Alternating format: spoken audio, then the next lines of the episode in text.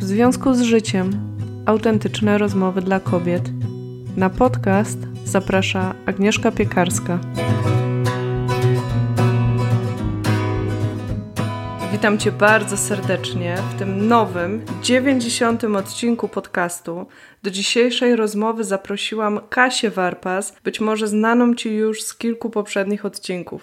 Temat, który chciałam poruszyć i o czym trochę więcej usłyszysz już za chwilę na początku tej rozmowy, to takie pytanie, które zadałyśmy same sobie oraz sobie nawzajem, czyli co bym powiedziała młodszej sobie, albo co chciałabym wiedzieć, gdy byłam młodsza. Czy to są tożsame pytania? Od tego pytania w ogóle wychodzimy tak naprawdę, po czym trochę zastanawiamy się nad wiekiem, nad tą relacją do naszego wieku, a potem dałyśmy sobie ramy do tych wspomnień, ale też do tego myślenia o sobie młodszej poprzez podstawówkę, liceum, studia, ten czas pracy do momentu, kiedy miałyśmy dzieci i potem już jak byłyśmy młodymi mamami. W tych ramach jest dużo wspomnień.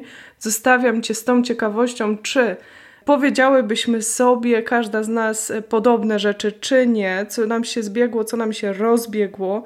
Tymi pytaniami tak naprawdę, tym odcinkiem ja bardzo chcę też poznać, co ty byś powiedziała sobie, a może jesteś starsza od nas i powiedziałabyś nam też coś, a może jesteś młodsza i coś sobie zabierzesz, a może jeszcze wyniknie z, z tego jakaś inna konwersacja. Jestem bardzo ciekawa i tak naprawdę skłaniam do tych przemyśleń tą rozmową i do tej konwersacji. Zapraszam Cię oczywiście po wysłuchaniu tego odcinka do dodania komentarza i podzielenia się swoimi przemyśleniami na Instagramie. Konto audycji to w związku z życiem podcast. Wszystkie słowa są przedzielone podkreśnikami lub na stronie odcinka w związku z życiem.pl łamane przez odcinek dziewięćdziesiąt. Również chciałabym, zanim zaczniemy, bardzo podziękować wszystkim patronkom, które sprawiają, że ta audycja może się dalej rozwijać. Jeśli masz ochotę dołączyć do grona patronek, to bardzo serdecznie Cię zapraszam. Link do tego, jak możesz to zrobić, znajdziesz albo w notatkach, tam gdzie słuchasz tej audycji, albo na stronie w związku z życiem.pl.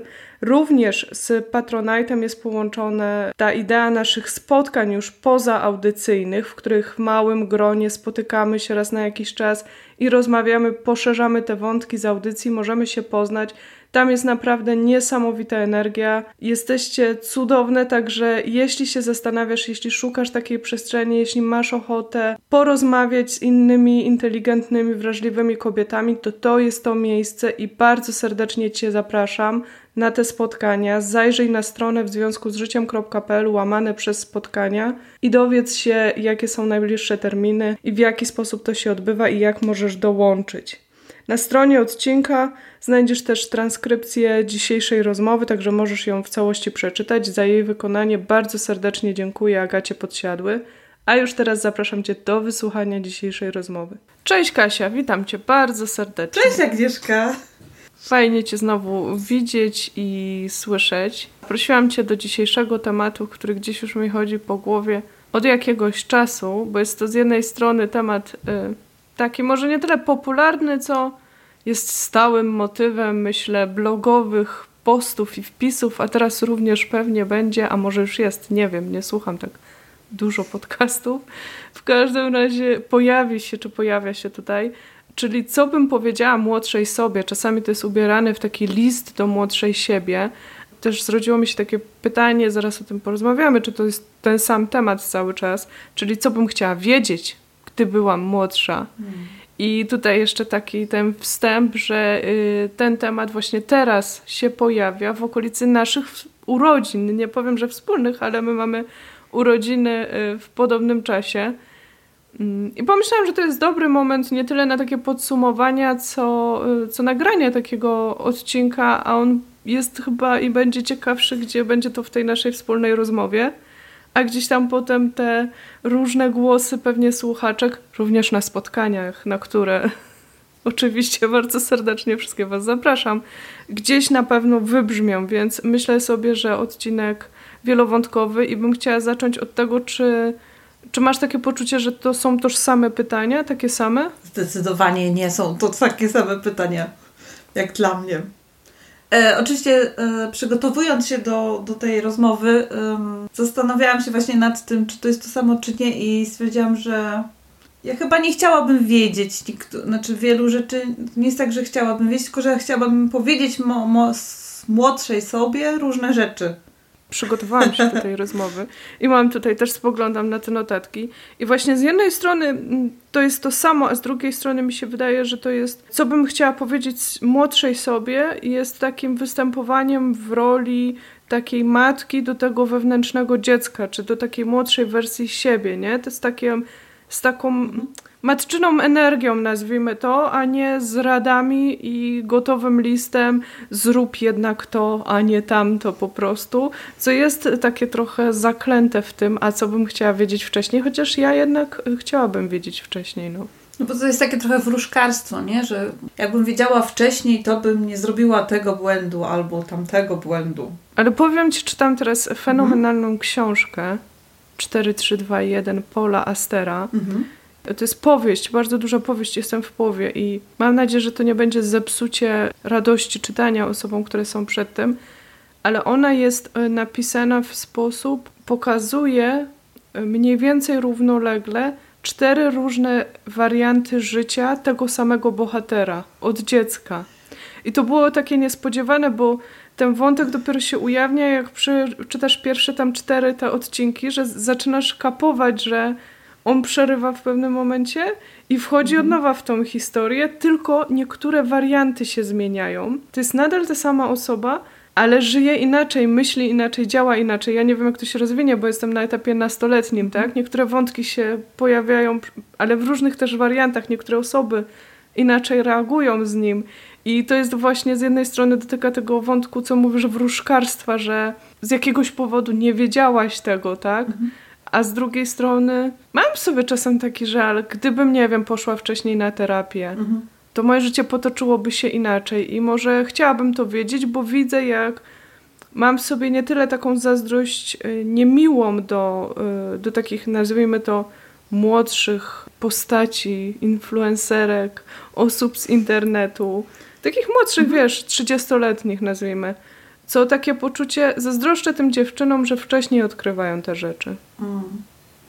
No ale jak sobie myślę, że pewnie my nie byłyśmy, w, jakby nie na tym etapie byłyśmy po prostu, że do niektórych rzeczy trzeba dojrzeć. Te dziewczyny, które są od nas młodsze, e, żyją w innych czasach, albo w innych czasach się wychowywały jako dzieci, to też mają in, inny start w ogóle.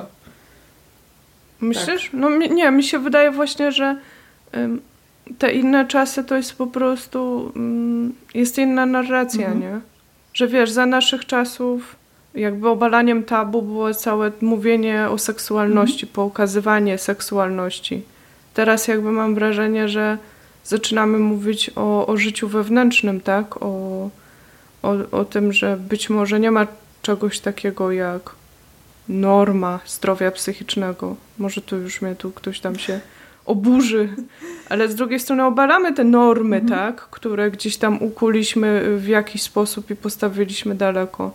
Więc trochę zazdroszczę tym osobom, no bo mamusia już drugiej młodości nie będzie miała, że tak zacytuję z dnia świra. Mamusia już swoją młodość miała i drugiej mieć nie będzie, no. No tak. Nie, nawet, wiesz, bo my, jak rozmawiałaś o tym em... w tej rozmowie o, o, o traumach, tak? Że jesteśmy taką mm-hmm. trochę kalką tych mm, poprzednich pokoleń, naszych rodziców. Tylko, że te dziewczyny, które są powiedzmy piętnaście lat młodsze od nas, wchodzą teraz w dorosłość, nie, tak? pięć lat młodsze lat, dziesięć ja lat. Myślę o tych pięć lat młodszych. No. To ich rodzice to też nie jest są, tak dużo. No dobrze. No ja myślę o takich, co mają dziesięć lat młodsze są na przykład, że one mają już innych rodziców. Że ta kaleczka się troszkę odkleiła może od tych rodziców bardziej niż od naszych na przykład. I może to już pokazuje, wiesz, że idziemy w inną stronę jako społeczeństwo i dlatego one są inne. Ale ja im też zazdroszczę, że nie było. Ale i wiesz, i tutaj dotykamy też tematu, mhm. zanim przejdziemy do, do odpowiedzi na to tytułowe pytanie, żeby nie było, że zgubimy ten wątek. On będzie, bo jesteśmy przygotowane i mamy cały plan rozmowy. Mhm. Uspokajam wszystkie słuchaczki, które wiedzą, jak łatwo popaść do dygresji od dygresji, ale właśnie myślę sobie, że tutaj też yy, może dotkniemy trochę rozmowy o wieku, mhm. bo ja mam takie też jakby wiem, tak, bo poznałam trochę słuchaczek i wiem, że ta rozpiętość jest taka plus minus spokojnie dziesięcio-piętnastoletnia między nami i na pewno łączy nas taka ciekawość siebie, świata. Myślę, że też intelekt, empatia, pewna wrażliwość. Natomiast myślę sobie, że z jednej strony wchodzimy na grząski grunt tutaj mówienia o tym wieku, bo może młodsze dziewczyny będą trochę tak na przykład się przysłuchiwać i myśleć, może coś sobie wezmą, może nie, w ogóle czy da się coś wziąć, czy nie. Wiesz, gdybyśmy słuchali naszych rodziców, to też pewnych błędów byśmy nie popełniali. No ale pewne byśmy popełnili i by się to społeczeństwo nie zmieniało. A z drugiej strony wiem, że są też słuchaczki, wiesz, czterdziestoparoletnie, nie? I wiem, że mogą na przykład słuchać nas z takim, nie wiem, pobłażaniem albo takim poczuciem, że one wiedzą coś tam jeszcze dalej. No bo ja nawet patrząc na siebie, wiesz, pięć lat temu byłam zupełnie inną osobą. Więc... Ym, Z jednej strony tak też chciałam to nakreślić, żeby powiedzieć, że jakby otwieramy tutaj taką rozmowę w ogóle, nie? Taką być może przekazywania sobie nawzajem, czy jakiegoś odpuszczania samym sobie jakichś takich rzeczy. A z drugiej strony też yy, ten wiek gdzieś tak nas jakoś trochę jednak ciągle definiuje, czy nie? Pewnie trochę tak, chociaż ja cały czas myślę, że mam dwadzieścia trzy lata, więc... Zatrzymałam tak? się. Tak. Chociaż skończę trzydzieści osiem. Zdradzę się. Eee, Zdradź się, Zdradzę no się. Skończę trzydzieści osiem um, w przyszłym tygodniu, a właśnie mam wrażenie, że mam dwadzieścia trzy. Nie dość tego, mój mąż jest od siedem lat e, starszy ode mnie i też mam wrażenie, że ma dwadzieścia trzy lata, więc coś mi się zatrzymało. Ale chciałam wrócić do tego, co mówisz, że um, ja lubię słuchać takich historii i młodszych dziewczyn, i starszych. Bo ja się z nich uczę, mimo wszystko. Albo przynajmniej rozumiem tych, zaczynam rozumieć inaczej tę osobę, która siedzi naprzeciwko mnie i, i opowiada mi swoją historię. No, ja, te, ja też bardzo lubię. Tylko właśnie chciałam tak to powiedzieć, że no, że właśnie gdzieś tam otwieramy y, tymi historiami, które zaraz pewnie się pojawią, jakąś taką szersze zaproszenie do dzielenia się swoimi historiami, nie? Mhm. A nie z takiego punktu... Wiesz, my tu już w wieku... Ja mam trzydzieści sześć lat teraz kończę. A nie wiem, na jakim wieku się zatrzymam. Ty młoda. Nie wiem, bo ja mam taki... Taki dziwny... Nie, chyba się zatrzymałam na tych, tych trzydziestu latach. Mhm. trzydzieści jeden, dwa, trzy. No, gdzie, gdzieś, gdzieś tam się usadowiłam. To było takie... No ale właśnie widzisz, czy to było takie jeszcze wszystko przede mną, jak sobie patrzę z lotu ptaka, to w ogóle nie miałam tej świadomości. I to chyba mnie tak najbardziej boli. I tutaj, nie wiem, wejdę w to, że tak ogólnie jakbym chciała sobie coś powiedzieć, to ciesz się życiem, póki możesz. Może taki banał, ale właśnie yy, wiesz, o co chodzi. To nawet jak gdzieś jakiś czas temu na Instagramie, na story wrzuciłam z, z przekroju chyba taką grafikę, gdzie siedzi taki starszy mężczyzna i coś tam mówi sobie, że o, kiedy byłem młody, te dwadzieścia lat temu, a ma sześćdziesiąt, to były czasy, nie? Czy coś takiego. I że to jest kwestia perspektywy, że... Mm. Moja babcia, która miała osiemdziesiąt parę lat, zawsze mówiła, o, umarł mój sąsiad, a taki młody człowiek był siedemdziesiąt dwa lata. O. No to właśnie, była jej perspektywa. I to, i, to się, i to się cały czas zmienia. Jakby z nami chyba rośnie ta perspektywa po no, no prostu. Tak, no tak. Więc to jest chyba fajne y, mieć taką y, też rosnącą z nami perspektywę, a nie tak gdzieś się zastać w tych normach społecznych, że dwadzieścia trzydzieści to taka osoba i mhm. do tego się przyklejają jakieś takie, wiesz, przekonania, że wypada, nie wypada, a po czterdziestce nie wypada, nie wiem, w łokci odsłaniać. Nosić kolorowy rajstop. No i to wszystko, więc y, myślę sobie o takich rzeczach, że tutaj ten wiek jest y, dla nas niebezpieczny, mhm. nie? No ja właśnie chyba sobie mało robiłam zawsze z tych, y, co wypada, co nie wypada dla starszej osoby. Zresztą, no bo masz ciągle dwadzieścia trzy lata. No mam dwadzieścia trzy lata i noszę kolorowe spódnice w... Co ostatnio miałam? Wikingów. I kolorowe rajstopy. Aczkolwiek miałam taki moment, kiedyś jak uczyłam e, studentów na uczelni, to się zastanawiałam, czy jeżeli już zostanę tym doktorem, to czy będę mogła nosić kolorowe rajstopy na wykłady, czy nie? To był mój największy problem. A w sumie rozumiem. A z drugiej strony ja tak sobie pomyślałam, że jak już byś była tym doktorem i miała ten tytuł, to wtedy byś mogła nosić, co byś chciała, bo im wyższy tytuł, tym mniej ci mogą naskoczyć, bo jakby najpierw wchodzi twój tytuł, a potem ty i oni przymierzają jakby te normy do tego tytułu, tak? No tak. Aczkolwiek jeden z moich profesorów właśnie tak się ubierał bardzo um, na luzie, aż w końcu były wezwane do dziekana na dywanik i powiedziano mu, że niestety, ale nie może wyglądać tak jak studenci i proszę bardzo zakładać białą koszulę i krawat. Ubierać się stosownie do tytułu. Ale to była angielska studentka. Tytularze, wiesz, pilnowali tego tak, swojego tak. tytułowego grudka. Tak. Była angielska uczelnia, więc może też inne normy są. No nie pewnie, no... No są okuci w te takie jeszcze y, starodawne, nazwijmy to, w wielu no miejscach chyba tradycje, nie? No mam prawo nosić taką wielką togę i fikuśną czapkę. Ale zbaczamy teraz jakby z tematu zupełnie, więc wróćmy, wróćmy. Zbaczamy mocno, y, więc y, dobra, to przejdźmy przez te kilka naszych etapów mhm. i, i tak sobie... w tamtych momentach powiedzmy to, co byśmy chciały powiedzieć. Zaczniemy od, od podstawówki. Ja chciałam zacząć, bo jednak wiesz, takiemu dziedziusiowi, wiesz co ja myślałam o dziedziusiach. Ale jakbyś chciała jeszcze tutaj zahaczyć o tego dziedziusia, to dawaj. E, że mam zacząć od siebie w podstawówce? No. Um, to chyba bym jej powiedziała, widzisz, ja bym, byłabym taką mentorką z siebie młodszej, więc powiedziałabym jej, że taka jaka jest, jest okej i nie musi się za bardzo starać.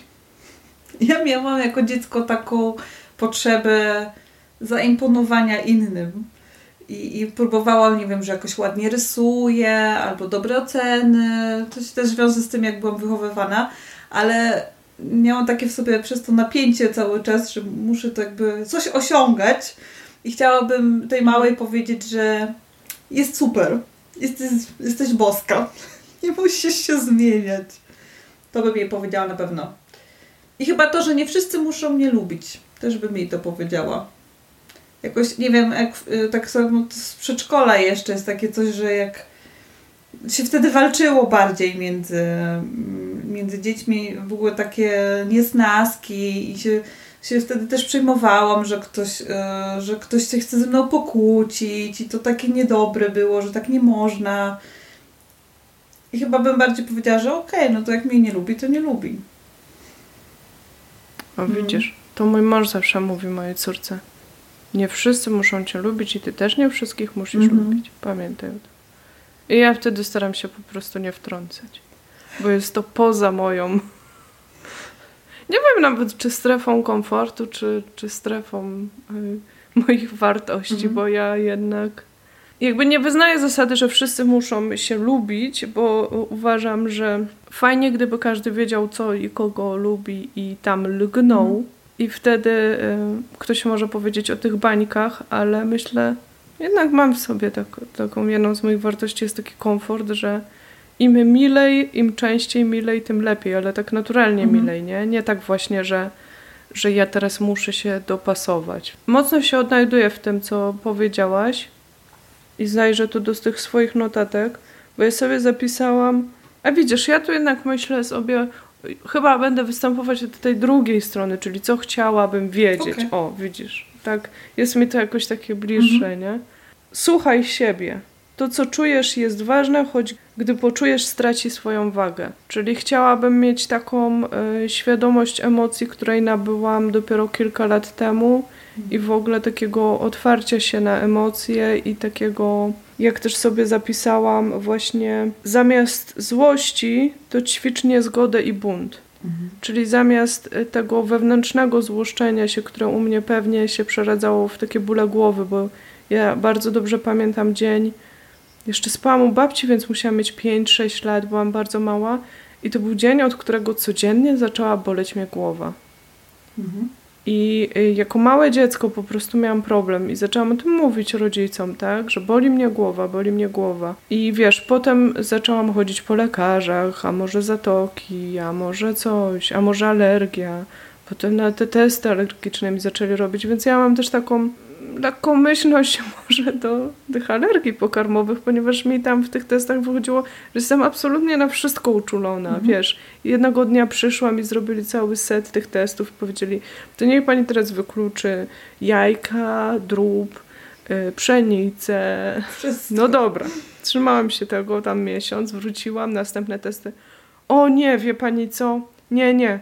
Żyto jeszcze gorzej, wołowina jeszcze gorzej. Ja sobie pomyślałam, to co ja mam jeść w ogóle? Energię światła. Wiesz, jakby nie, w ogóle nie. Diagnoza w końcu stanęła na tym, że to jest okres dojrzewania. Mm. I mi przejdzie, jak dojrzeję. Być może, bo właśnie może chodziło o tę dojrzałość emocjonalną. Tylko nikt wtedy tego tak nie nazwał. Mm. Ale dopiero, wiesz, w Irlandii, jak byłam na terapii i poznałam tą ideę tego, że każdy ma ten taki swój punkt ym, kresowy tych emocji i albo dochodzi do tak zwanego coming outu, że one wybuchają na zewnątrz, mm-hmm. albo dochodzi do implozji do, wewnę- do wewnątrz. Okay. I to jakby one w, w jakiś punkt uderzają u ciebie w ciele. Mm, ciekawe. I ten terapeuta tłumaczył mi, że na przykład miał osobę z chronicznym bólem nogi, jakimś takim przebadanym i tam nic nie było. No i właśnie wyszło, że to były te emocje. Niesamowite. A był to terapeuta w nurcie poznawczo-behawioralnym, muszę to podkreślić, okay. o którym mówię, że nie do końca za nim przepadam, ale te idee tam, wiesz, to nie, nie było jakiś healer po prostu z brodą, mm. tylko polski psycholog w Dublinie. I taki opierający się na bardzo konkretnych metodach i wręcz badaniach, nie? Mhm. Więc wtedy dopiero zaczęłam sobie łączyć, że właśnie ja mam te implozje tych wszystkich emocji, tej złości, z którą się borykałam przez całe życie i tego takiego niewypowiedzianego czy nie, niewyciągniętego na światło dzienne buntu, który gdzieś tam potem się przewijał przez lata z moimi rodzicami, czy z moim tatą właściwie, gdzie kiedy mój tata zmarł, z tym buntem też niewiele było co zrobić, mhm. tak? I teraz dopiero sobie otwieram te, te rzeczy na terapii. Ale właśnie myślę sobie, że gdzieś tam już właśnie w czasie podstawówki i tej szkoły i tego przypasowywania się i tego um, ukrywania tego, co się myśli właśnie kosztem tego, żeby, żeby mieć dobre oceny. Mhm. Żeby się zmusić do tego, żeby we wszystkim być dobrym, tak? Żeby się dostosowywać. To, dokładnie to, co nazwałaś, to napięcie zaczynało rosnąć, więc gdybym chociaż miała taką świadomość emocjonalną i taką umiejętność jakąś, czy kogoś, kto by mnie w tym prowadził, czy chociażby pokazywał, to myślę, że to już by było tak zwane life changing. No dobra, to byłby inny temat, to się zastanawiałam, przed chwilą się zamyśliłam się nad tym, czy, czy to jest w ogóle możliwe, bo może jest tak, że są takie rzeczy, które człowiek musi rozwinąć w sobie, to właśnie taką dojrzałość emocjonalną, ona też się rozwija, to nie jest tak, że to się zna. No ale jak mówisz, może jakbyśmy miały obok siebie takich ludzi, którzy by to, jakby nas poprowadzili w tym, to byłoby łatwiej. Było, było łatwiej, bo myślę sobie o tym cierpieniu, które mhm. jakby mi towarzyszyło przez dużą część mojego życia, również fizycznemu cierpieniu, tak? Wiesz, teraz są te wszystkie książki, metody, self-regulacja i tak dalej. Przecież to wszystko jakby uczy towarzyszeniu dziecku w emocjach mhm. właśnie, a nie, a nie takim banowaniu. No tak. Nie? Nie, z nią, nie jestem w stanie unieść twojej złości, nie możesz się złościć. Mhm. Złość piękności szkodzi. Dziewczynki się nie złoszczą. No i wiesz, i mhm. jesteś wrażliwą, małą dziewczynką, to w ogóle wiesz, o kobiecości, o kobietach będziemy rozmawiać w kolejnym odcinku. I wiesz, i nagle po prostu myślisz sobie, masz ochotę się wściec. Mhm. No ale złość piękności szkodzi. No to chociaż chcesz być mądra, skoro już nie będziesz piękna, bo tak się złościsz. Ale żeby być mądra, to też się okazuje, że musisz po prostu siedzieć i tam wchodzić w to wszystko, ćwiczyć pisanie liter ładne, bo dostałaś czwórkę, a nie piątkę jak twoja koleżanka na koniec roku i w ogóle to jest tragedia dla twoich rodziców. No tak. No. Tak. A propos jeszcze takich podstawówkowych rzeczy, to em, ja tak to myślę sobie o mojej też córce i jest strasznie jej tego zazdroszczę, że ma taką radość w odkrywaniu, co potrafi jej ciało. I to bym chciała wiedzieć, że to można, to można robić i że można na przykład w podstawówce bardzo bym chciała wiedzieć, że biegać trzeba się nauczyć.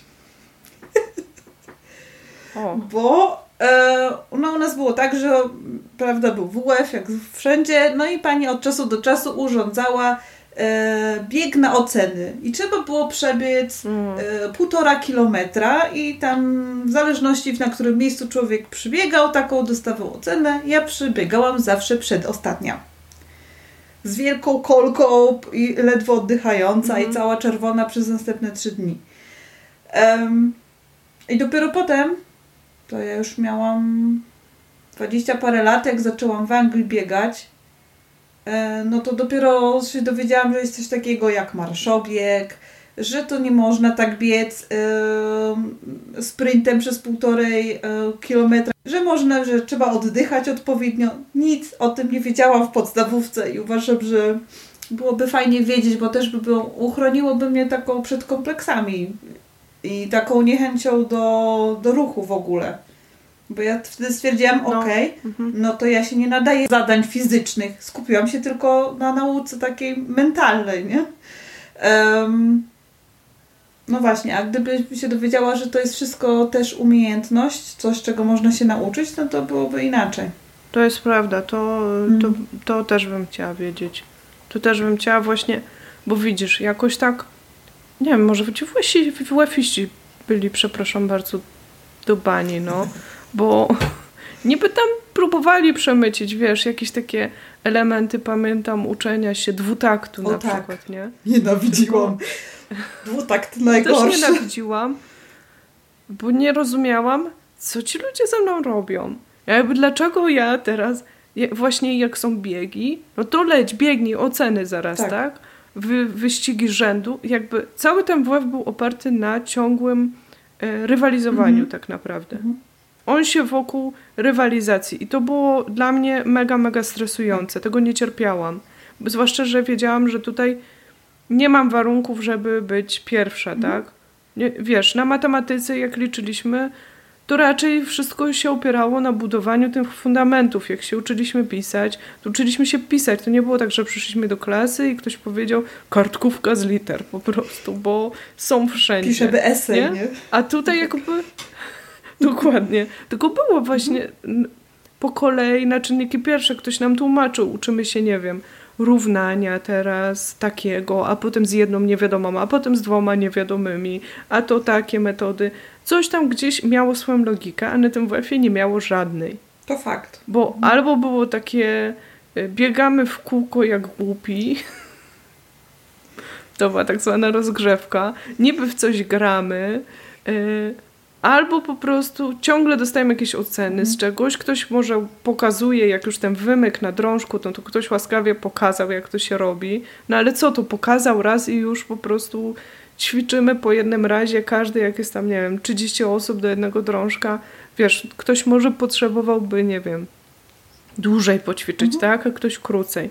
No i to co mówisz? I, i nagle po prostu, a dzisiaj oce, biegi na ocenę, no bo każdy, kto ma dwie nogi, no to pobiegnie no tak. przed siebie, nie? No tak. Także no, te, tej świadomości te, tego ruchu właśnie i tego, że, ym, że ruch... Yy, No, że ruch jest przyjemnością, może być przyjemnością, że każdy może sobie znaleźć mhm. jakąś swoją formę ruchu, nie wszystko musi ci odpowiadać, że ruch się nie kojarzy, nie wiem, właśnie z rywalizowaniem z innymi. No właśnie, i że no, to można na to przykład by... użyć też do takiej dbania o siebie i że może, że to jest ważne dla twojej psychiczki i emocji i że ktoś może być po prostu miło, że, nie, że to jest coś, co można robić dla siebie, a nie tylko dla ocen. Byłoby wspaniale wiedzieć. No, no dobrze. Byłoby. Przejdźmy do liceum. Dobra, do, do liceum, no. Mam tu zapisane trudny okres. Hmm. A ja, mam, ja tu mam napisane, że kazałabym sobie więcej rysować, nawet brzydko, i mieć gorsze oceny. A to jest niesamowite, wiesz co ja mam napisane? Yy, idź za tym, co cię wciąga. Pisz więcej i czytaj więcej. Pasję. Czyli gdzieś mamy tę te, te świadomość, że te nasze potencjalne yy, pasje zostały właśnie, nie wiem, no nie powiem zmarnowane, ale to był ten czas na to. Jakby, też był taki właśnie przez to, że ten system jest szkolny, był taki, że trzeba było coś osiągać, więc ja się przygotowywałam na egzaminy wstępne do, na Akademię Sztuk Pięknych i tam trzeba było zawsze takie rysunki na w kartkach pięćdziesiąt na siedemdziesiąt i to miało być martwe natury, więc człowiek po prostu rąbał te martwe natury na akord. Ale mi brakowało bardziej takiej, takiego luzu w rysowaniu, że powinnam była wtedy, ja teraz już wiem, że powinnam była wtedy więcej rysować y, na małym formacie, dużo takich, nawet brzydkich rzeczy, żeby się nie bać rysować różne rzeczy. E, to by mi bardzo pomogło, taki luz właśnie w głowie i w ręku. E, no ale przez to, że było tak, że trzeba było zdać maturę dobrze, zdobyć jakieś tam ilość punktów, nie wiem co jeszcze. Tak sobie teraz myślę, że właściwie to po co mi to było? Nie wiem. No ja mam to samo. Właśnie mam tu też zapisane idź na studia jakie chcesz. Mhm. Że możesz iść za tym, co cię interesuje. Tak właśnie, gdybym wiedziała, że mogę iść za tym, co mnie interesuje. Właśnie u mnie to z tym pisaniem, dużo pisałam, mhm. tak? No nie wiem, pisałam różne wypracowania. One były dobrze oceniane, ale z drugiej strony nie miałam takiej świadomości, że można na przykład, jak ma się pomysł, to warto, nie wiem, pisać te opowiadania, coś tam. Tylko pisałam dziennik, tak? Gdzieś, gdzieś to było. Mhm. Myślę sobie, że moje dzienniki, czy takie moje zapiski były czymś, co gdybym żyła te kilka lat później, były po prostu blogiem na przykład. Takim jak już pewnie część tych młodszych dziewczyn, nawet o te sześć lat, po prostu naturalnie wykorzystywało, mhm. nie? I no, że, że można się skupić na tym, czego się chce i, i naturalnie odpuścić te właśnie inne rzeczy. Ja też miałam te, takie poczucie, że no matura, bo chociaż to jest iluzja, bo, bo jeszcze myśmy były, w, jeśli źle pamiętam, to mnie popraw, ale jeszcze byliśmy w tym systemie, że na studia był, y, były egzaminy wstępne, mhm. więc y, maturę trzeba oczywiście było mieć znaną, ale przecież, nie wiem jak u ciebie, ale jak ja byłam, to nie było nawet matury z, z matematyki ob- obligatoryjnej. Chyba nie. Ale u mnie było tak, że trzeba było te oceny z matury też trzeba było złożyć. Znaczy oni patrzyli na to, jakie mają się oceny i potem dawali punkty za to. No tak, ale zobacz, przecież to, to pomimo wszystko ta matura wtedy to była jeszcze taka osadzona o te kilka przedmiotów, nie? No tak. Ja, a ja, ja, ja chyba byłam jakimś rocznikiem próbnym tej nowej matury, bo ja mogłam sobie wybrać nawet um, historię sztuki jako temat, znaczy jako przedmiot um, na ustną maturę. I tej historii sztuki w ogóle nie miałam w, w, w, jakby w programie mojego liceum, bo ja byłam na, w klasie matematyczno-fizycznej. I się sama przygotowywałam mhm. i sama się uczyłam, nie miałam żadnego nauczyciela i ja sobie sama się przygotowałam do tego egzaminu. I to było możliwe. Był jakiś taki dziwny rocznik próbny, czy jakiś pilotażowy, kto go tam wie. No. I że coś z tego się liczyło właśnie do matury, więc trochę tam wybierałam tego, co mi się podobało. Ale z drugiej strony też myślę, że właściwie to chyba nie ma znaczenia... Yy... co się tak naprawdę wybierze. Jakby wtedy ma się takie poczucie takiej, że ojej, teraz muszę podjąć decyzję na całe życie, jakie studia zacznę. To jest takie ciężkie. Wtedy to tak było. To prawda. Ale z drugiej strony myślę sobie, że jednak to, to gdzieś było podszyte jakimiś oczekiwaniami w domu. Może. Że to akurat ten system był tak skonstruowany, nie wiem, że jak sobie myślę, miałam takiego chłopaka, w którym się kochałam. I on był taki właśnie, widzisz, on emanował tym, tym olewactwem takim i tym buntem. On był świetny fizy- z fizyki, świetny z matematyki, a jak dostał tam z czegoś jedynkę innego, to wzruszył ramionami. Mhm. A ja po prostu właśnie też musiałam ze wszystkiego, i z biologii, i z tamtego, i z siamtego po prostu. W ogóle wiesz, nawet nie przyszła mi do głowy taka myśl, że można by się trochę nauczyć, nie? Na trójkę. Nie. Nie, nie, nie. W ogóle teraz tak sobie myślę.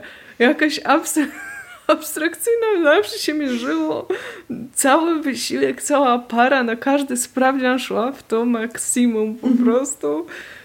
Na cholerę mi ono jakby... Wiesz. Ja chyba się bałam, że na przykład, że nie wiem ile to znaczy na trójkę, bo ja się zawsze uczyłam na tą piątkę, więc... No ja też, ale dopiero, dopiero wczoraj sobie pomyślałam, przypominając sobie jeden z egzaminów ze studiów, z którego, na który poszłam, tak, bo mnie koledzy namówili i powiedzieli, chodź, pójdziemy na przedtermin, powiedzieli to o piętnastej, a przedtermin był następnego dnia tam o piętnastej. I pomyślałam sobie, to było z gospodarki krajów Europy Wschodniej. I to, to moje przerażenie właśnie skonfrontowania się z tym, piątki nie będzie. I ten egzamin, gdzie siedziałam właśnie z tymi ustny, z tymi dwoma kolegami po prawej i po lewej. I ta moja e, autentyczna kompromitacja, w której pomyliłam tak zwany Land Lease Act, czyli jakieś porozumienie wypracowane i podpisane z człowiekiem. I zaczęłam mówić o niejakim Land Lease Akcie, który dokonał tego i owego. I uratowało mnie tylko i wyłącznie to, że w tym momencie wszedł do sali ktoś, kto chciał coś od wykładowcy. On się obrócił, a kolega spojrzał i powiedział, to nie był człowiek. Aga, po wojnie ten i ten rok. No nie powtórzę wam dokładnie, no bo nie, nie, nie, nie inwestygowałam już potem. Po, poprzestałam na tym, że to nie był człowiek, ale właśnie koniec końców jest taki. Pani dostaje czwórkę z dużym minusem. Żartujesz? A panowie trzy plus. Nie, nie żartuję. Wykładowca miał dużą słabość do kobiet. I jak to nawet opowiadała mojemu mężowi, to powiedział, no to co, warto było podjąć ryzyko. I pomyślałam sobie mm. wtedy, nigdy o tym tak nie myślałam. Że jednak ugrałam swoje, właśnie widzisz, nie poszłam na, po tą piątkę, nie zgłębiłam całej gospodarki krajów Europy Wschodniej, która powiedzmy... Mało cię interesowała. Mało mnie interesowała i to raczej nie jest wiedza, która pokazuje jakieś success story. Tyle mogę się powiedzieć, nawet przy tych Land Lease Actach, że, yy, że wiesz, no, także takie, taka świadomość właśnie, to chyba już od podstawówki się ciągnęło, taka świadomość, że teraz to się nazywa perfekcjonizmem, ale wiesz, ja trochę się najeżam, jak słyszę perfekcjonizm, bo mam wrażenie, że ono stało się takim już słowem, wytrychem, który taki, wiesz, takie po prostu gdzieś rozmawiamy o jakimś problemie, chcemy go zgłębić, chcemy zrozumieć, jak te mechanizmy u nas działają i ktoś nagle przychodzi z takim pieczątką dż, perfekcjonizm. A nie, wiesz, nie. Uf, ble, nie, nie, nie, no wcale nie. Kurde, no tak, tak było, tak ciągle mhm. jest, to cały czas jest, to ma mega korzenie i nie wystarczy przybić pieczątki. Perfekcjonizm jest zły. No nie, ale też nie jest jednoznacznie zły. No. Spójrzmy prawdzie w no, oczy. Właśnie. Te piątki też cieszyły. Cieszyły, ale też są jakby w niektórych e, rejonach życia perfe- perfekcjonizm jest e, świetny. No. Weźmy na przykład mojego męża, który jest konserwatorem zabytków i on musi perfekcyjnie pędzelkiem, zerówką e, zrobić e, retusz jakichś tam małych detali. No i o to tam chodzi w tej pracy, tak?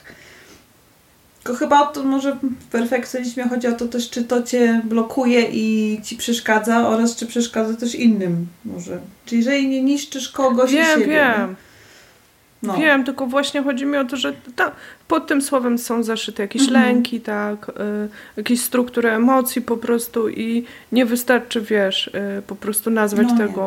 Nie. nie, perfekcjonizm jest zły, bo, bo on ma jakieś takie korzenie, które wiesz, yy, trzeba pogłębić, przynajmniej ja w to wierzę, trzeba głębiej poszukać. Mm-hmm. No dobra, dobra, odchodzimy znowu trochę, ale też nie odchodzimy. Idziemy na studia, bo się na te studia dostałyśmy tak, jednak tak, obie, tak? tak? Co ciekawe, akurat z, z tych z egzaminów wstępnych, e, ja, w, ja zdawałam do Warszawy, do Poznania, Torunia i Częstochowy. I w Toruniu był taki ostatni... Same bym chciała powiedzieć kolebki, sanktuaria. sanktuaria. Czyżbyś chciała zostać zakonnicą? I zastanawiałaś się nad ośrodkiem toruńskim, a częstochowskim. W każdym razie. No to musiał ten Poznań, widzisz, może chciałeś się, się spotkać ze mną no wcześniej. No Poznań prawie. Uniwersytet Adama Mickiewicza? Nie, Akademia Sztuk Pięknych. Mhm. Tam się prawie dostałam, byłam druga pod kreską, niestety. Yy, no ale nieważne. Yy, dostałam się w Częstochowie, bo taka szkoła, to była, była edukacja artystyczna, jakoś tak. I jakoś tak zrobiło się, że wiedziałam, że mam to miejsce w Częstochowie i na egzaminach w Toruniu byłam zupełnie zrelaksowana. Tak mi odszedł ten stres, pomyślałam, no ale mam już jakieś miejsce gdzieś. No to jakby jak się tu nie dostanę, to się dostanę, to, to będę w tej Częstochowie, no nie ma problemu. I super mi poszło w tym Toruniu, bo ten stres po prostu, no odszedł. No. Fajnie by było, gdyby można było wyłączyć ten stres egzaminacyjny. W ogóle taki, takie ciśnienie, to jest ciekawe, bo mi się przypomina głupia historia, nie? A przy całych moich takich zmaganiach z Instagramem, mm. ten mój taki niedawny Reels, Spiesz się powoli, tak. który nagrałam spontanicznie yy, i potem zobaczyłam, że miał ponad tysiąc wyświetleń i pomyślałam sobie, gdybym wiedziała, to chociaż bym się uczesała. Czesałam się do wszystkich innych postów, zdjęć. A ten był naprawdę moją emanacją mojej chwili, chwilopłyni i po prostu nagrałam go i jeszcze chciałam go tylko do story puścić, a nie mm-hmm. tak na szeroko, żeby mnie tam Niemcy oglądali, bo myślę, że to te tysiak tam mi podbiły też Niemcy jakieś, on musi to go mm-hmm. lokalizować jeszcze, nie? I tak sobie pomyślałam, czyli jednak, jednak człowiek musi mieć więcej luzu. Warto sobie odpuścić. Chociaż trochę. No, tak. Dobra, idźmy w te studia. Masz tam? Masz tam? Bo ja powiem tak. Mam takie zapisane: próbuj, testuj, wyglądasz świetnie. Hmm, ciekawe. E, bo e, u mnie jest napisane: wysłałabym się po raz pierwszy na terapię mhm. oraz diety to nie jest dobra droga dla mnie. Czyli ten wygląd wchodzi. Tak. To, to poczucie siebie, ciało, pozytywność, która teraz... Bo to nie istniało u mnie. Jakby ciało, pozytywność na studi- w moich czasach studiów tego nie było. Ciało, pozytywność to było, ale... człowiek jest szczupły i, i jest na diecie, to znaczy, że jest zdrowy i jest dobry. To było takie proste równanie. A to było takie, wiesz, tak mocno kulturowo mm-hmm. zakorzenione też. I tutaj na przykład młodszym dziewczynom pomimo wszystko zazdroszczę, chociaż wiem, że to nie rozwiązuje mm. sprawy, bo to jest ciągle mniejszość, ale że to w ogóle wychodzi mm. na światło dzienne, bo ja teraz mam takie guilty pleasure, że sobie włączam z płyty D V D. Seks w Wielkim Mieście. Yay. Od czasu do czasu. I wiesz, oglądam go jakby z wielką przyjemnością, bo to mi po prostu sprawia przyjemność i, i to jest też fajnie, on, on jest zabawny, on jest, on jest taki lekki, on jest też pełen koloru, tych wydarzeń trzyma, to jest naprawdę świetny serial, ale dopiero teraz sobie na niego tak patrzę krytycznym okiem i patrząc w czym wyrosłyśmy, do czego dążyłyśmy, to jest czwórka ekstremalnie szczupłych dziewczyn. Ekstremalnie. Mhm. Dziś jakby postać Kerry zakrawała anoreksję. Niestety muszę to powiedzieć. Ona w niektórych miejscach po prostu nie wygląda zdrowo. Ja już nie powiem, że ona tam z tym papierosem cały czas, wiesz, mhm. jak to się zmieniło, postrzeganie mhm. wielu rzeczy, nie? O tym konsumpcjonizmie też nie powiem. E, że one mają za każdym razem inne ubrania i tak dalej. Ale właśnie No, to, to nie było opcją w ogóle. To nie było opcją po prostu. Ja też jak oglądałam, oglądałam Seks w Wielkim Mieście też z wielką uwagą. No i pamiętam, że, że patrzyłam na tą Carrie i też no ja nie pasowałam do tego obrazka i też chciałam nosić takie spódnice. Nawet kup- kupiłam sobie buty na obcasie pod wpływem, mhm. ale jakoś u mnie to się nigdy nie sprawdziło. No jak człowiek jeździ na rowerze codziennie, no to jest trudno nosić buty na obcasie. Jak stoisz przy sztaludze przez sześć godzin, to też nie na obcasach przecież. No, no tak. W ogóle nie. No ale właśnie, to były takie czasy tego próby takiej um, zdobycia kontroli nad swoim życiem. E, takie moje pierwsze rozczarowanie, że te studia nie są dokładnie takie, jak sobie wyobraziłam, że będą. Więc, e, więc czym, czym jakby taką jedynym orężem, jaki miałam w dłoni, to była właśnie dieta, że mo- tak mogę sko- zdobyć kontrolę nad swoim życiem, czyli nad tym, co jem, chociaż to. Jak wyglądam. Próbowałam jakby to, to jakby tak kontrolować. A potem się okazało, że właściwie nie, że diety to nie jest to, co, to, co mi robi dobrze na mózg. I stąd właśnie mhm. wysłałabym siebie na terapię jeszcze przed tym pewnie, zanim, zanim e, przeszłam na diety, nie? Nie wiem, może każdy powinien przycho- pójść na terapię na początku studiów. Ja na studiach jeszcze... Albo bym w liceum po śmierci taty mm-hmm, wysłała siebie. Mm-hmm. To był taki kluczowy moment. A studia właśnie kojarzą mi się z takim y, pierwszym y, momentem ulgi. Mm-hmm, to też. Wydział Wschodni mm-hmm. Uniwersytetu Adama Mickiewicza. To było bardzo specyficzne miejsce. Brzmi godnie. Myśmy nie pasowali. Myśmy nie pasowali absolutnie do nikąd. Tylko do siebie. Ale w takim sensie, że poznałam, poznałam pierwszy raz takich ludzi zajaranych, z pasją. Wiadomo, że tam było dużo też takich niezdrowych zachowań, ale pierwszy raz poczułam taki zew prawdziwej pasji, mhm. wiesz. Niektórzy wykładowcy, niektórzy nie, ale niektórzy byli niesamowicie tacy, tacy odszczepieni od, od tej takiej komercyjnej rzeczywistości, a jednak... sto procent żyjący tym, nie wiem, kobieta, która uczyła nas historii sztuki, wykładowca od, od religii wschodu, kobieta, która się zajmowała dziejami ludów Syberii i, i tam Azji Wschodniej, która naprawdę jeździła, robiła badania, wiesz, nad tymi ludami, pokazywała nam jakieś filmy, Czukczowie, takie etniczne bardzo ludy, wyglądała też bardzo specyficznie, miała zawsze taki termosik, o, o którym chodziły różne słuchy, że być może jest coraz bardziej pijana, ale wiesz, to był taki pasjonujący świat pasjonatów, co mnie strasznie kręciło i, i ten czas był dla mnie takim czasem próbowania, a jednak właśnie... Mm, chyba bym sobie powiedziała, że nie, nie, nie widziałam i nie wierzyłam w ten swój potencjał, który miałam mm. wtedy, w to, że już jest dobrze, że ja wyglądam dobrze, mm. tak? Że, że ja mogę, że ja naprawdę mogę w tym życiu zrobić co, co chcę, a nie tak ciągle się zajmować takimi właśnie głupimi rzeczami, czy, czy mi tu fałda wystaje mała ze spódniczki, czy nie, czy czy po prostu mnie głowa rozbolała, jak jechałam na rowerze, czy muszę uprzykrzyć życie temu mojemu chłopakowi, bo, bo nie wiem, bo ustąpił miejsce kobiecie w autobusie koło mnie, zamiast siedzieć i mnie trzymać za rękę. No to już były te wątki na terapię, mhm. ale jeszcze wtedy bym na nią nie poszła, bo to był taki, taki okres jednak testowania wolności. Na tym bym się skupiała. No tak. No u mnie też nie. To był taki pierwszy, pierwszy czas poza domem. I też człowiek może musi się najpierw sprawdzić, zobaczyć, jak potrafi pływać. Um, zanim właśnie jakby zauważy, że potrzebuje pomocy, nie? W czymś. Nie wiem, może, może byłoby fajnie, gdyby człowiek taki na studiach miał takiego mentora od początku, z którym może o takich rzeczach mhm. pogadać. Już nie mówiąc o terapii, tylko po prostu, żeby mieć kogoś starszego.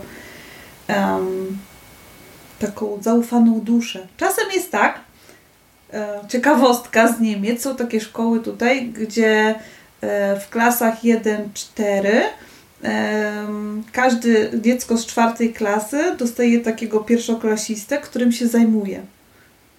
Znaczy w sensie, że mu pokazuje, gdzie jest łazienka, że jak mhm. się zgubi, to żeby go doprowadzić tam do drzwi mhm. i tak dalej. I czegoś takiego mi brakowało na studiach chyba.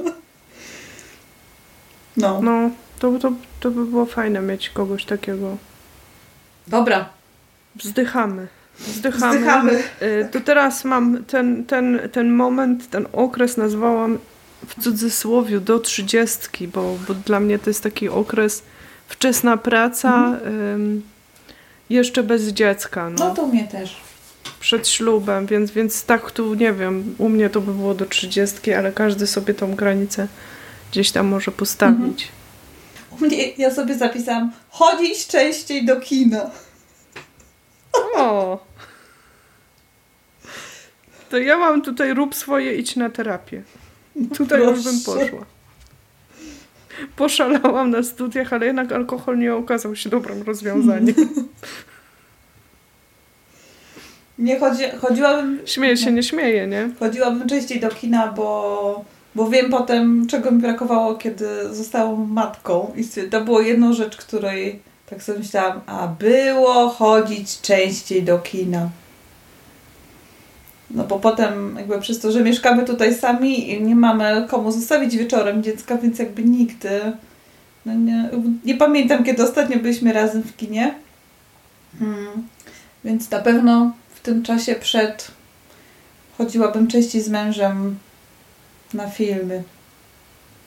A poza tym to nie wiem, tak sobie myślałam o tym czasie, że to był bardzo twórczy czas w moim życiu. Pisałam bloga, rysowałam, yy, pracowałam, uprawiałam sporty. Fajnie było. A to co, a ty co byś robiła? Co bym robiła? Poszłabym na terapię. Mhm. Postaw na siebie, postawiłabym na siebie. Odpuść mamie. To jest dla mnie ważny mm-hmm. te, y, akurat wątek, bo y, gdybym wiedziała, że tak to się potoczy, to pewnie z większą, ale musiałabym wtedy rzeczywiście iść na terapię, z większą czułością bym podeszła do tej relacji z mamą, która jak się okazała, to był ten ostatni nasz wspólny czas, mm-hmm. którego nie doceniałam. Więc, więc gdzieś tam bym jednak zadbała o, o tą relację i ten czas. Szukaj przyjaciół do tańca i do różańca. W nawiasie do różańca, nie? Ale no tak, taki to był taki czas takiej, takiej hardości mhm. u mnie, takiego, y, takiego zhardzenia i, i właśnie odcięcia się od tych takich potrzeb, że potrzebuję ludzi, którzy mnie wesprą, a nie tylko będą się ze mnie y, śmiali. Bo ja też się lubię z siebie śmiać, ale jednak mm, to nie jest to ym, na koniec dnia, co tylko od przyjaciół możesz otrzymać. Yy, I zresztą większość tych relacji się rozpadła, tak? W takim kryzysowym bardzo momencie, co też gdzieś tam obwiniałam siebie, a myślę sobie, to zawsze idzie w dwie strony. Więc, yy, więc tutaj bym bardziej może w to włożyła. I bardzo, bardzo duży punkt, asertywność w pracy i zadania, priorytety. Chciałabym, będąc w pracy, zrobić te kursy, które zrobiłam już będąc mamą, mhm. dotyczące na przykład zarządzania czasem, bo po prostu, y, czy w ogóle takiej asertywności nabrać, bo po prostu to by mi się y, tak praktycznie przydało w pracy i, i ta praca może nie obciążałaby mnie tak bardzo emocjonalnie i tak bardzo by mnie nie wyczerpywała. Mhm. A może potrafiłabym jakby y, jakoś sobie wtedy zauważyć, czy czy się, nie wiem, zacząć budować tą y, inną już ścieżkę zawodową, tak? Szybciej. No ale niestety wtedy jeszcze nie było kursów online. Przynajmniej nie aż tak A, dużo. Były, nie były, ale, y, ale już można było czerpać, Aha. bo ja miałam takiego kolegę, o którym czasami Aha. chyba już tu opowiadałam w pracy mojej ostatniej, w korporacji. Mhm. I myśmy się tak z tego kolegi podśmiewały, bo on był, wiesz, dopiero po czasie do mnie doszło, że on już wtedy te coachingi sobie robił Aha. i z tych książek czerpał i on to wprowadzał w życie, bo on potrafił tak stanąć, na przykład przed spotkaniem, rozłożyć ręce i powiedzieć, a teraz staję w pozycji zwycięzcy. Okej. Okay. Przed spotkaniem. I to mi dużo daje. No i chłopak naprawdę zrobił karierę, robił ją gładko, robił ją w fajny sposób. Był do tego y, taki naprawdę um, przy całej swojej groteskowości jednak miał dystans do siebie, mhm. więc myślę sobie, on też miał zawsze kartkę, na której sobie pisał. Nawet chyba od niego się dowiedziałam o tej metodzie um, Davida Allena. Nie, nie słyszałam.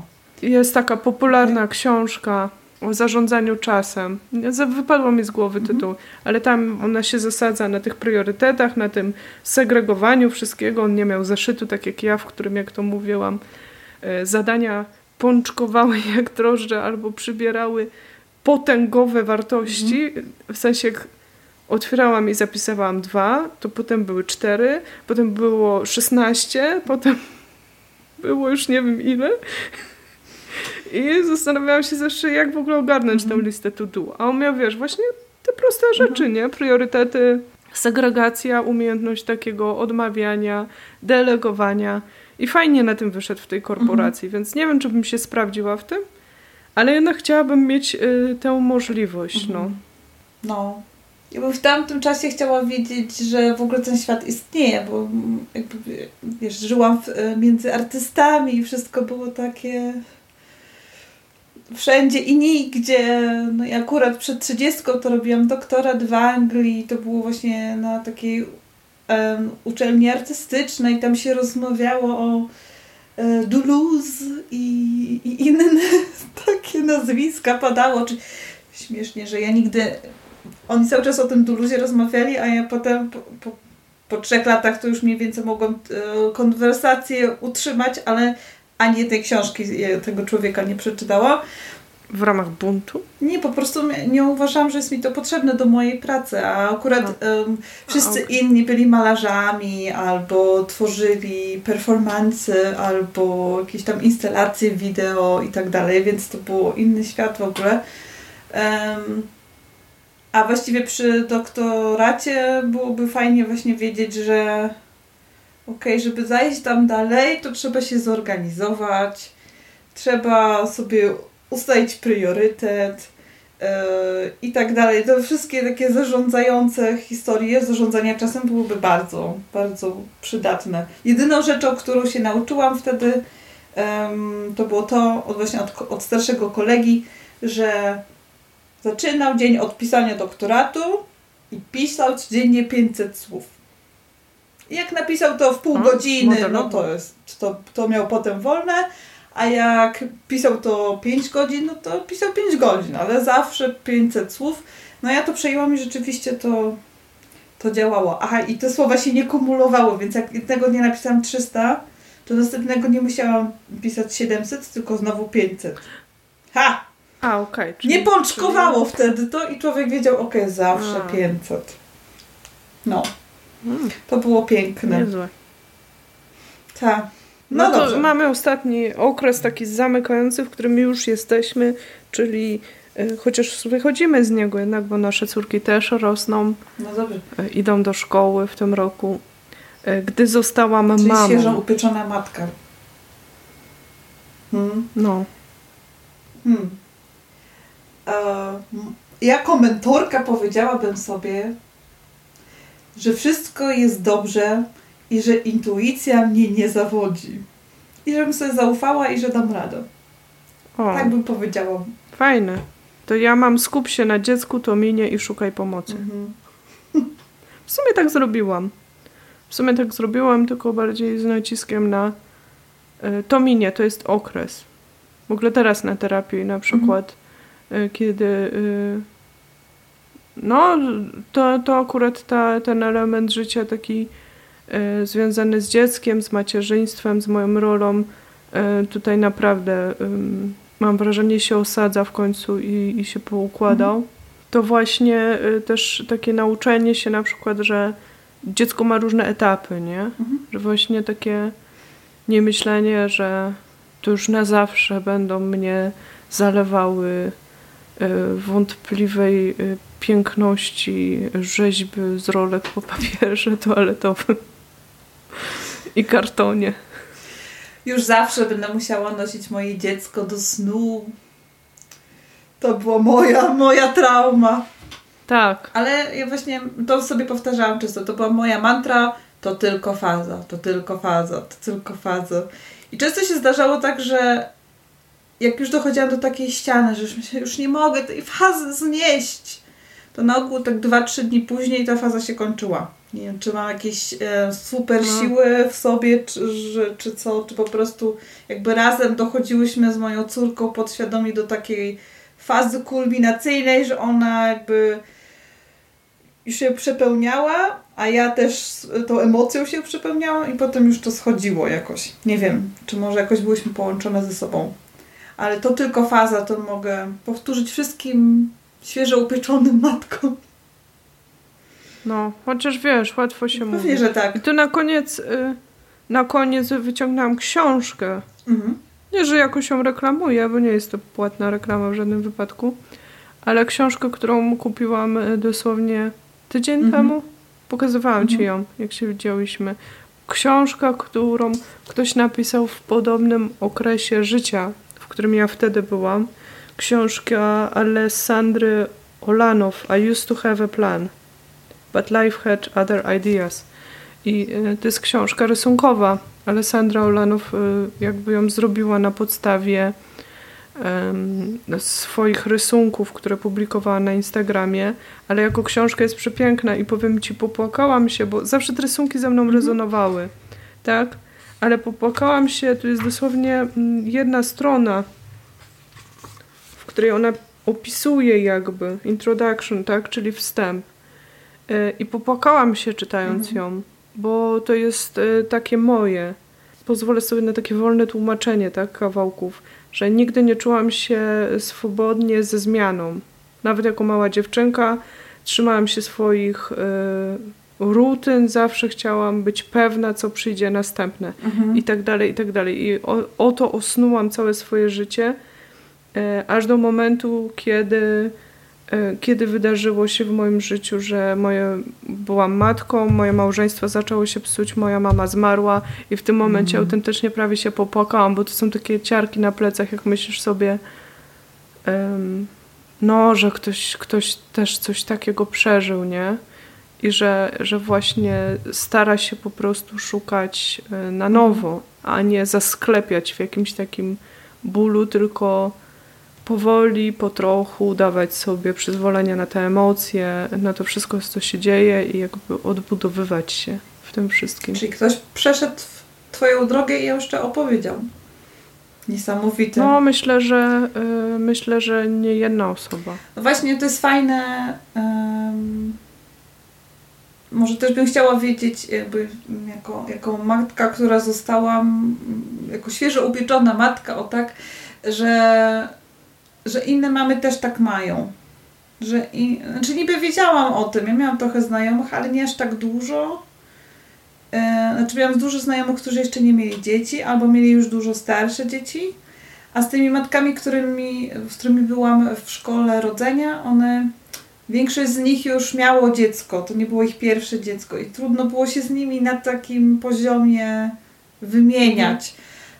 Um, ja się czułam dość samotna w tym macierzyństwie na początku i tak sobie życzyłabym mieć, wiedzieć, że fajnie jest zbudować sobie taką właśnie wioskę kobiet, z którymi można się wymieniać i z którymi jakby możesz im opowiedzieć właśnie o czymś takim i ten ktoś cię nie oceni, że po prostu no jest tak, tak jest, po prostu czuję co, co mówisz i już, nie? I to byłoby fajne. Fajne wiedzieć, że to jest potrzebne. Um, ale też z drugiej strony, no jakby nie wiem, czy miałam wtedy nawet możliwość, bo myśmy się też przeprowadzili tam mm, w tamto miejsce rok przed narodzinami mojej córki, więc też jest trudno zapuścić korzenie, nie?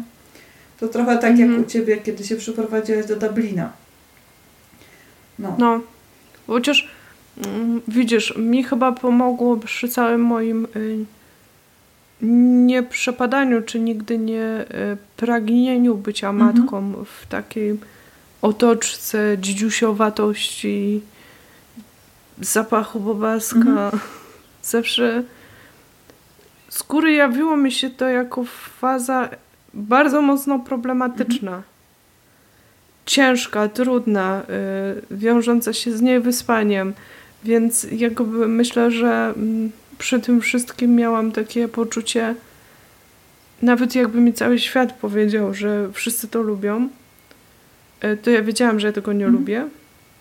Nie jest to miłe, nie jest to komfortowe i to po prostu um, jakby to powiedzieć, na pewno muszą oszukiwać. Albo są na lekach, mm-hmm. bo, bo nie dam sobie i nie mówię o tym, że nie lubią dziudziutowatości, miłości, mm-hmm. pielęgnacji, bo rozumiem, że można mieć te wszystkie pokłady, to nikt mi nie mówi, że jak się nie śpi, po prostu, bo dziecko cię wyrywa, to fizjologicznie to jest jeszcze do zrobienia z etatem i tak dalej. Mhm. Dlatego e, te wszystkie przekazy kulturowe mi śmierdziały, ale nie byłam w stanie jakby się im sprzeciwić, dopóki czegoś takiego nie doświadczyłam i to doświadczenie mnie upewniło, że intuicja mnie nie zawodziła. Mhm. Dlatego mam na przykład taki wewnętrzny, nie powiem, że żal, ale ja mm, jeszcze przed urodzeniem mojej córki przeczytałam, będąc jeszcze w korporacji, przeczytałam taką książkę Sharon Sandberg, mhm. tej wiceprezeski w, w Facebooku mhm. od operacji. I ona właśnie, to miało być takie empowering women, że w ogóle kobiety do pracy i ona tam właśnie w tym wszystkim opowiadała tę swoją historię, jak to... Włącz się do gry, taki tytuł był tej książki. Mhm. Jak to po prostu ona urodziła to dziecko, ale się nie dała i tam po prostu na kolach, pod stołem, pompką sobie odciskała pokarm i w ogóle wszystko. Ja myślałam sobie, nie chcę tak. Mhm. Ja, jaki, jaki koszmar. Jakie, jakie po prostu... Nie chcę tak, mhm. jakby wiesz... Ja chcę po ludzku. Jakby jeśli nasze po prostu tutaj empowering ma polegać na tym, że teraz będziemy się jeszcze bardziej dociskać i kopać w tyłek coraz mocniej, że my damy radę i pokażemy wszystkim, że damy radę. Nie. Mhm. Bo to jest wciskanie jakby nasz, nas i tej rzeczywistości w te sztywne męskie ramy, takie brutalne. Mhm. No właśnie mi tego takiego brakowało, tego ludzkiego aspektu właśnie w tej... W... tej wiosce kobiet, że te kobiety, z którymi, które znałam, były takie no na tym poziomie, że mój ukochany dzidziuś i tu takie ubranko, a tutaj nie wiem, czy sama zrobię tą zupkę, czy jednak mu marchewkę ugotuję, takie tam historie, mimo że to były kolejne dzieci, albo właśnie było, że no dobra, to ja już muszę iść, bo trzeba dziecko odebrać z przedszkola, kolejne. I to było takie...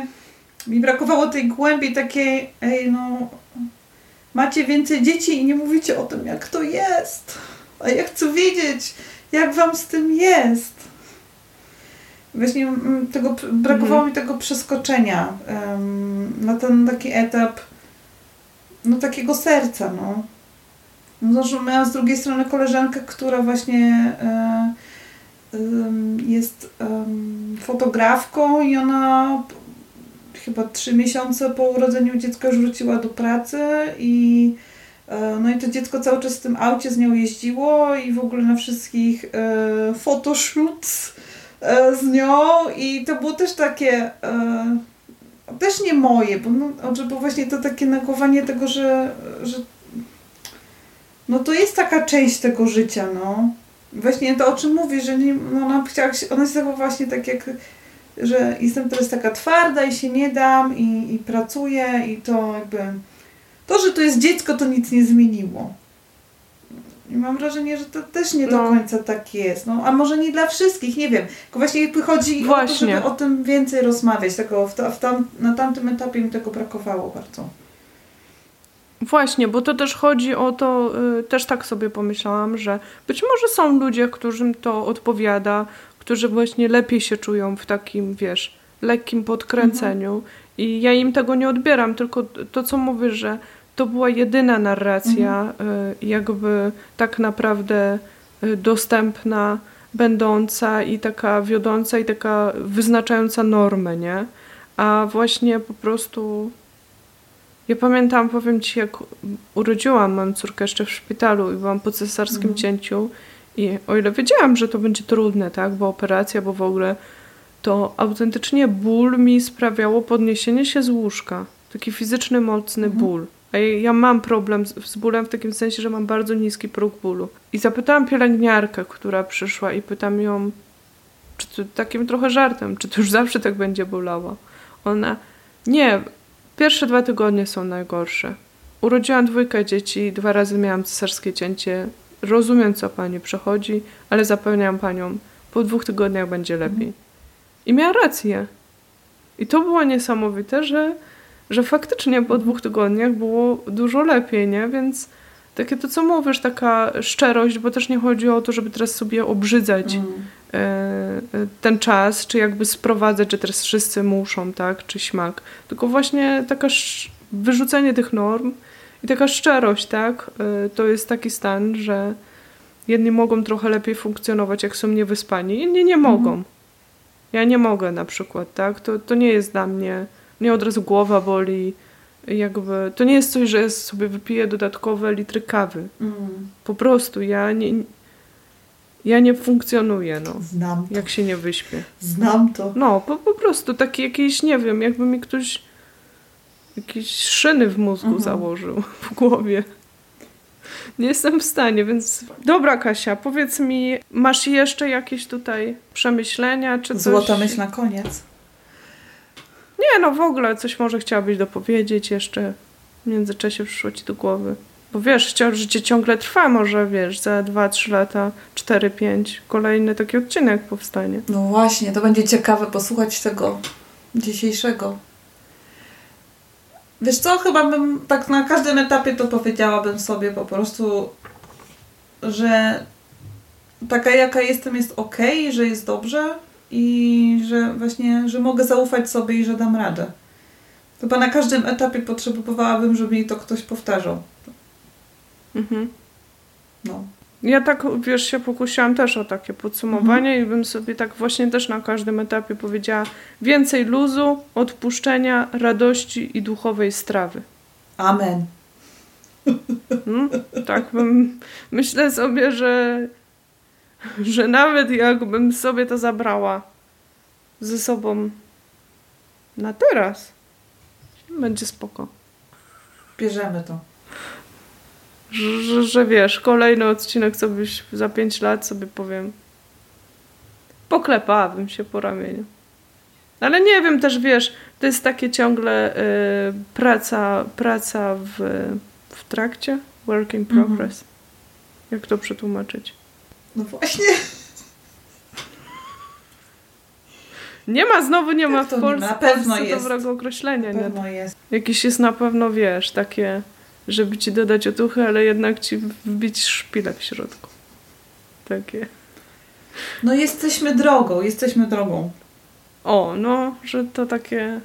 Właśnie. Jestem ciekawa, jak słuchaczki się w tej wielowątkowości odnajdą i czy macie swoje przemyślenia, co byście sobie powiedziały, albo co byście chciały wiedzieć, czy coś nam się pokrywa. A może macie coś swojego innego. To jest też super indywidualne, nie? O, a może są słuchaczki starsze od nas i też mógłby nam powiedzieć, co powiedziałyby um, sobie w naszym wieku. Ciekawa jestem, bo może się czegoś nauczę. No, to jest bardzo ciekawe. Także zachęcamy do dzielenia się. Okej. Okay. Dzięki, Dzięki wielkie. Pa. pa. Uwaga, dogrywka. No to życzymy wszystkim miłego dnia, a tymczasem idziemy otworzyć szampana i świętować nasze urodziny. Do usłyszenia. Tak jak Kasia powiedziała, teraz idziemy na szampana. Stukam się z tobą metaforycznie kieliszkiem i mrugam okiem, ale jednocześnie dając ci znak, że jeśli masz ochotę sprawić prezent audycji albo mnie, to oczywiście możesz to zrobić dołączając do grona patronek. Informacja, jak możesz dołączyć i wesprzeć podcast poprzez system Patronite, znajdziesz w notatkach do odcinka albo na stronie w związku z życiem kropka p l. ale także prezentem dla audycji, dla rozwoju audycji, a także dla mnie jest po prostu to, że podzielisz się tym odcinkiem choć z jedną osobą, zostawisz like, zostawisz opinię, dodasz gdzieś komentarz, jeśli masz na to ochotę. Te wszystkie małe, drobne gesty z Twojej strony, ta odpowiedź na tę audycję naprawdę robią różnicę i są takim również małym prezentem w stosunku do mnie. Także bardzo Cię do tego zachęcam, nie tylko przy okazji tych urodzin i tego odcinka, ale jak zawsze. Oczywiście, jeśli masz ochotę spotkać się z nami w małym gronie, przedyskutować te tematy, które pojawiają się w audycji, to ja bardzo serdecznie Cię zapraszam również na nasze spotkania. Zajrzyj na stronę w związku z życiem.pl łamane przez spotkania i tam dowiesz się, w jaki sposób możesz dołączyć, jakie są najbliższe terminy i co inne słuchaczki mówią na temat tych spotkań, bo przecież nie musisz mi wierzyć na słowo, że jest super. Naprawdę te dziewczyny po spotkaniach napisały swoje opinie na świeżo, ale też przemyślane i tam możesz zobaczyć, za co lubią tę naszą przestrzeń. I oczywiście zapraszam Cię też bardzo serdecznie na Instagram, konto audycji w związku z życiem podcast. Wszystkie słowa przedzielone podkreśnikami. Tam zapraszam Cię do tej dyskusji, rozmowy w komentarzach o tym odcinku. Ja także przymierzam się do zrobienia być może kilku na przestrzeni tych kilku następnych miesięcy live'ów z niektórymi z gości, które już pojawiły się w podcaście. Jeśli już będą przybliżone terminy tych spotkań, będę Was pytała, czy Wy macie jakieś pytania, czy chciałybyście z daną gościnią rozszerzyć ten temat o coś, więc będę to robiła poprzez newsletter, także jeśli jeszcze nie jesteś zapisana do tak zwanego newslettera, do listy, to ja bardzo serdecznie Cię zachęcam. Link do zapisów znajdziesz w notatkach do odcinka albo na stronie w związku z życiem.pl.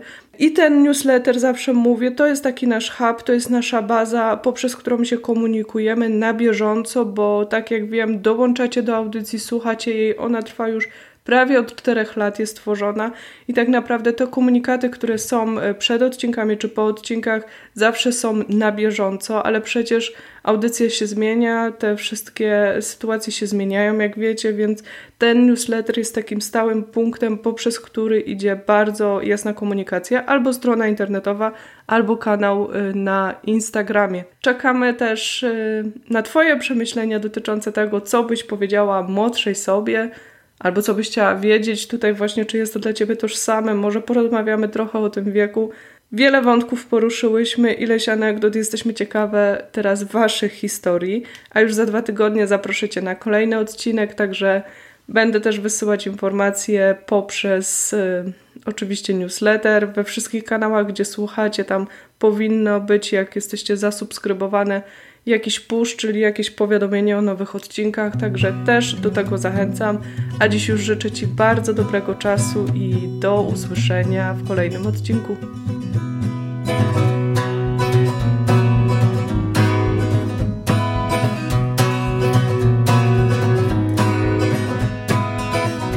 Roots and rocks, they bind me to the soil. Step by step I make my way from Chicago.